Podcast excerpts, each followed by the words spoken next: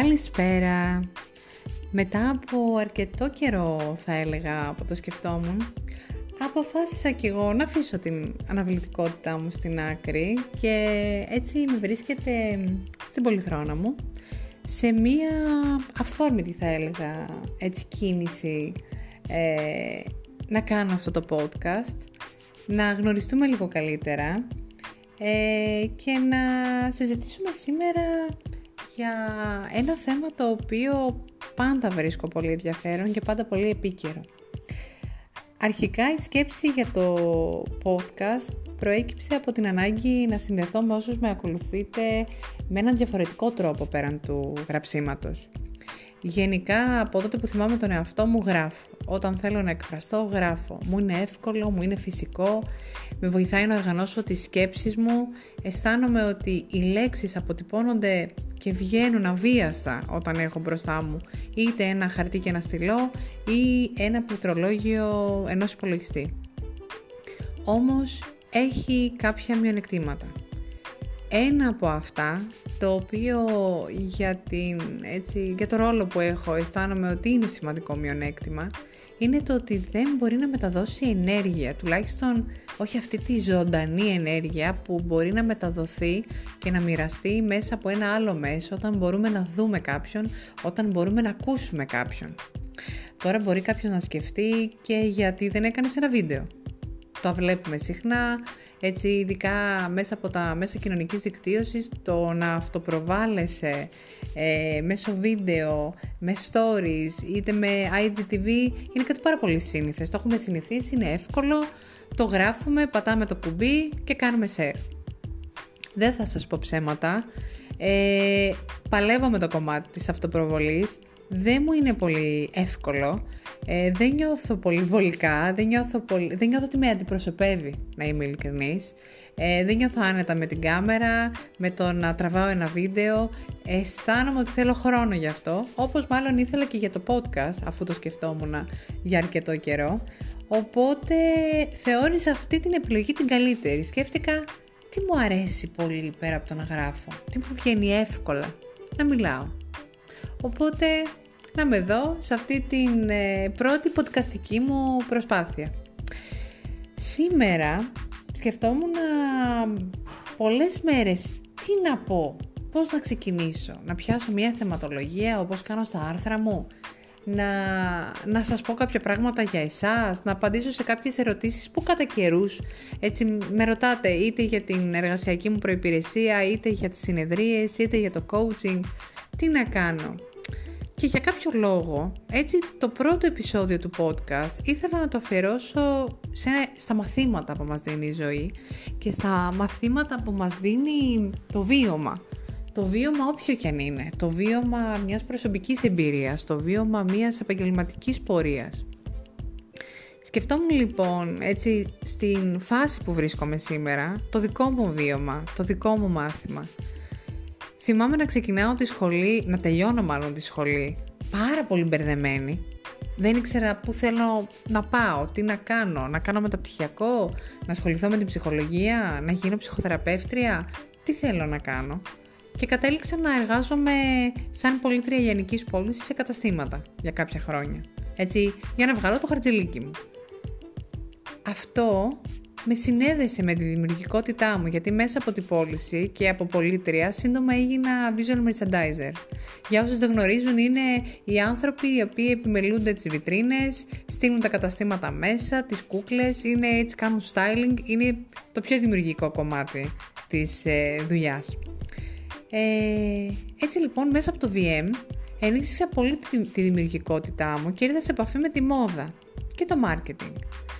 Κάποια στιγμή λοιπόν όταν σύντομα έφτασε η στιγμή να μην είμαι πολύ σίγουρη ότι αυτό είναι που θέλω να κάνω, να μην με αντιπροσωπεύει ιδιαίτερα, να αισθάνομαι ότι δεν είναι αυτό που θέλω να δω τον εαυτό μου στα επόμενα χρόνια, βρέθηκα ξανά στο δίλημα.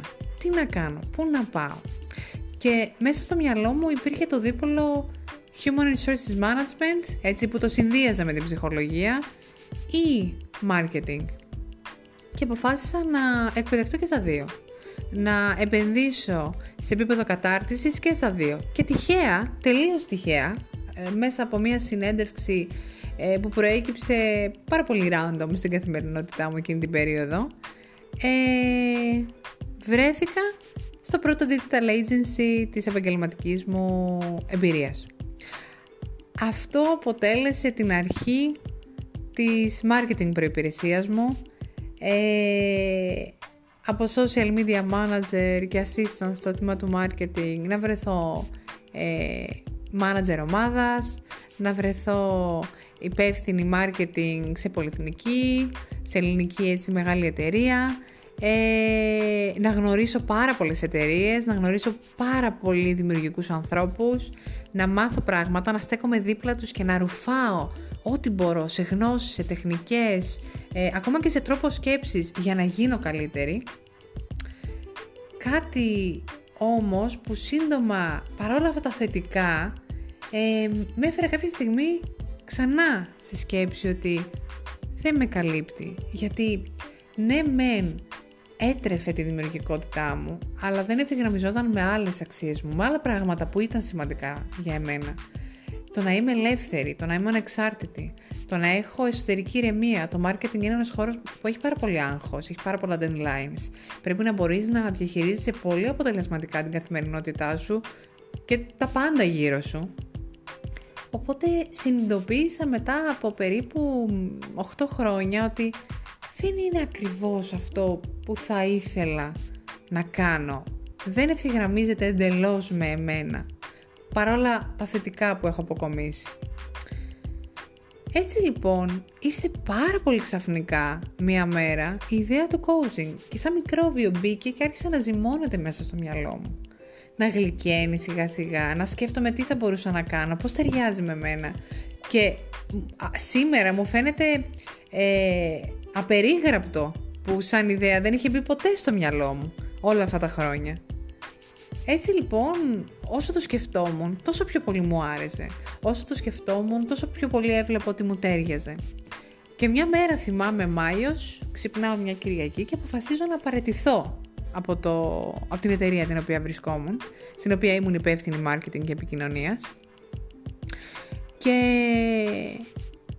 πριν συντάξω το email παρέτησης, θυμάμαι να κάθομαι ανοίγοντας ένα Excel και να ετοιμάζω ένα πλάνο διαχείρισης οικονομικής, επαγγελματικής και προσωπικής. Ένα πλάνο το οποίο, στο οποίο σημείωνα όλα όσα θα με βοηθούσαν για να καταφέρω και να φτάσω να γίνω coach. Να το πούμε έτσι απλά. Ένα πλάνο το οποίο νομίζω ότι πραγματικά ξεπέρασε την οργανωτικότητά μου, όπως τη βίωνα μέχρι τότε, γιατί γενικά είναι ένα στοιχείο που με χαρακτηρίζει, αλλά δεν νομίζω να το έχω εκφράσει σε, μεγαλύτερη, έτσι, σε μεγαλύτερο βαθμό από εκείνη τη στιγμή. Ένα πλάνο το οποίο όμως, παρόλο που δεν το ακολούθησα 100% δεν θα σας πω ψέματα, ε, ποιο πλάνο μπορείς να το ακολουθήσεις άλλωστε 100% υπάρχουν τόσα πράγματα που δεν μπορείς να ελέγξεις ε, ένα πλάνο που παρόλο που ε, υλοποιήθηκε σε ένα ποσοστό 80-85% ε, για μένα ήταν επιτυχία. Γιατί σας τα λέω όλα αυτά; Γιατί όταν κοιτάω πίσω σε αυτήν όλη την πορεία που είχε τις πωλήσεις, που είχε το visual merchandising, που είχε το marketing, που είχε το να εκπαιδευτώ, να εκπαιδευτώ στο human resources management και στην ε, οργανωσιακή ανάλυση, που είχε την εμπειρία, που είχε το άγχος, όλα αυτά τα κομμάτια. Όταν κοιτάω λοιπόν πίσω και όταν έφτασα στο σημείο να έχω τελειώσει την εκπαίδευσή μου στο coaching και να ξεκινάω να εργάζομαι ως coach, έκανα την εξής βαθιά επικριτική σκέψη για τον εαυτό μου. Σκέφτηκα, δώστε μου ένα λεπτάκι γιατί την έχω γράψει κάπου αυτή τη σκέψη γιατί ήθελα να τη θυμάμαι. Σκέφτηκα λοιπόν, καλά βρε μέρη, είναι δυνατόν να με σκέφτηκες όλα αυτά τα χρόνια ότι αυτό που, αυτό, ε, που κάνεις τώρα σου ταιριάζει; Πώς έχασες τόσο χρόνο; Τώρα θα μπορούσες να έχεις φτάσει πολύ πιο πέρα. Τώρα τι έχεις κάνει, ξεκινάς από την αρχή. Είχες ήσουν manager, ήσουν υπεύθυνη marketing και επικοινωνία σε μεγάλη εταιρεία. ε, είχες, μπορούσες να κάνεις πράγματα, να διεκδικήσεις άλλους ρόλους, να, να διεκδικήσεις ακόμα πιο υψηλούς μισθούς, είχες έτσι χτίσει ένα όνομα στην περιοχή που έμενες, στον χώρο των συγκεκριμένων. Και τώρα, τώρα ξεκινάς από το μηδέν και τώρα χρειάζεται όλα αυτά που έκανες αυτά τα χρόνια και έχτισες να τα ξαναχτίσεις από την αρχή. Πολύ βοηθητική σκέψη, δεν νομίζετε; Δεν ήτανε και νομίζω ότι όλοι μας πολύ συχνά είμαστε επικριτικοί. Όλοι μας κάποιες φορές στεκόμαστε απέναντι στο καθρέφτη και λέμε πώς το έκανες αυτό, μα τι σκεφτόσουν; Και γιατί δεν το σκέφτηκες νωρίτερα; Και γιατί δεν το έκανες νωρίτερα; Και γιατί δεν είσαι έτοιμος; Και γιατί και γιατί και γιατί. Ε, δεν με βοήθησε σε εκείνη τη φάση, ψέματα δεν θα σας πω. Δεν με βοήθησε, αλλά της έδωσα χώρο και χρόνο. Έτσι όπως νομίζω πρέπει να κάνουμε σε κάθε τέτοια σκέψη. Δεν πρέπει να τις επαντάμε αμέσως κάποιες φορές, γιατί κάποιες φορές λειτουργούν σαν αυτούς τους ανθρώπους, τους αγενείς που θέλουν να μας μειώσουν, που όσα και αν τους πούμε εκείνη τη στιγμή, εκείνοι απλά δεν θα ακούσουν. Οπότε τις έδωσα χώρο και χρόνο να αναπτυχθεί με έναν διαφορετικό τρόπο και να μεταμορφωθεί σε πιο βοηθητική, σε πιο παραγωγική, σε πιο λειτουργική για εμένα. Κάποια στιγμή λοιπόν, μετά από κάποιο καιρό, δεν θυμάμαι πόσο, μεταμορφώθηκε στην εξής σκέψη. Ότι, οκ, ναι, ξεκινάς από την αρχή. Όμως, αν δεν έκανες όλα αυτά, τα οποία άλλα ήταν ακούσια, άλλα ήταν εκούσια, άλλα ήταν τύχη, άλλα ήταν επιλογή, δεν θα ανακάλυπτες ίσως ποτέ τι σου αρέσει πραγματικά δεν θα γνώριζες το marketing που τώρα είναι ένας εξαιρετικός άσος στο μανίκι σου. Σε βοηθά πραγματικά ως ελεύθερο επαγγελματία να αυτοπροβληθείς. Δεν θα ενίσχυες τη δημιουργικότητά σου που είναι ένα στοιχείο που σε εξητάρει, είναι ένα στοιχείο που απλά κάνει τον χρόνο να περνάει χωρίς να το καταλαβαίνεις και κουμπώνει εξαιρετικά με αυτό που έχεις επιλέξει, γιατί μπορείς να το χρησιμοποιήσεις στη δουλειά σου με το να, να βοηθήσεις με πολλούς διαφορετικούς τρόπους τους ανθρώπους να ανθίσουν. Κυρίως όμως δεν θα ανακάλυψεις τον εαυτό σου με αυτόν τον τρόπο ώστε να σε οδηγήσει σε αυτήν ακριβώς την επιλογή, σε αυτήν ακριβώς τη στιγμή. Ξέρετε ότι το ταξίδι, το, η ζωή είναι ένα ταξίδι, δεν είναι κάτι που λέμε τυχαία, ούτε είναι ένα πολύ φορεμένο κλισέ. Το ταξίδι έχει εικόνες και πάντα κάπου οδηγεί, ακόμα και αν δεν ξέρουμε πού. Κάποιες φορές μπορεί να έχεις ένα πρόγραμμα και να το ακολουθήσεις και να πάνε όλα ρολόι.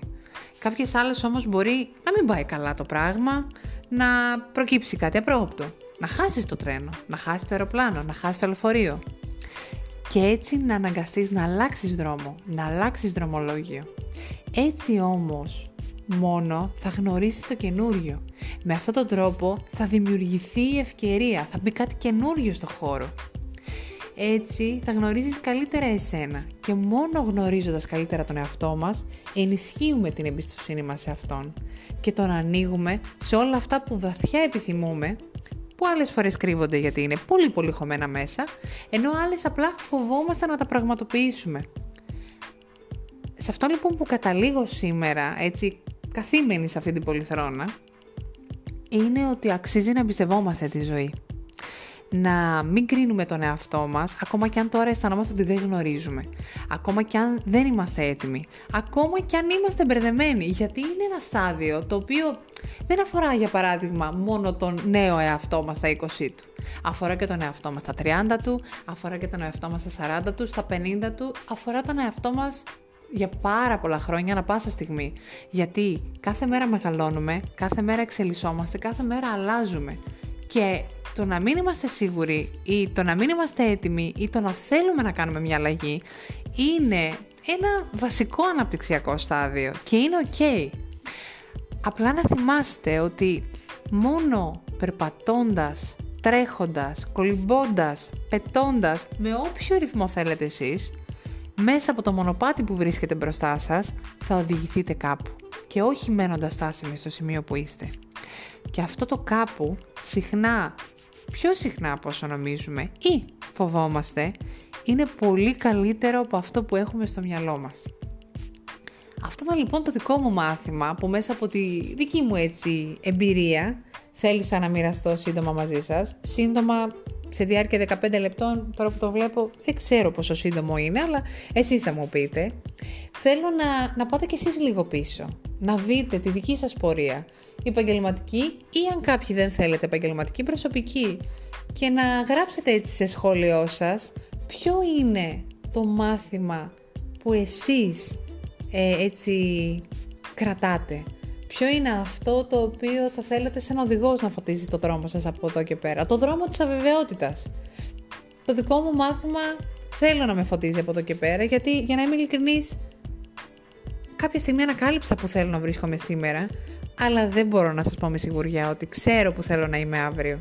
Οπότε προς το παρόν κρατάω αυτό σαφώς και περιμένω να ανακαλύψω τα επόμενα φωτάκια. Γιατί η ζωή είναι μόνιμα γεμάτη από φωτάκια που απλά πρέπει να είμαστε παρατηρητικοί και να εμπιστευόμαστε για να μπορέσουμε να τα δούμε. Με κλειστά μάτια κανείς δεν βλέπει το φως. Αυτά για σήμερα. Θα χαρώ να ξαναβρεθούμε. Στόχος μου είναι να το κάνουμε έτσι σε μια συχνότητα δύο φορές το μήνα. Ελπίζω να καταφέρω να μείνω συνεπής σε αυτό και να τα πούμε την επόμενη φορά ε, με κάτι ενδυναμωτικό, με κάτι αποκαλυπτικό, κάτι θα σκεφτώ. Μπορεί να με βοηθήσετε κι εσείς σε αυτό. Αν θέλετε, μου αφήνετε και ένα σχόλιο με κάποια πρότασή σας. Μέχρι τότε, για χαρά!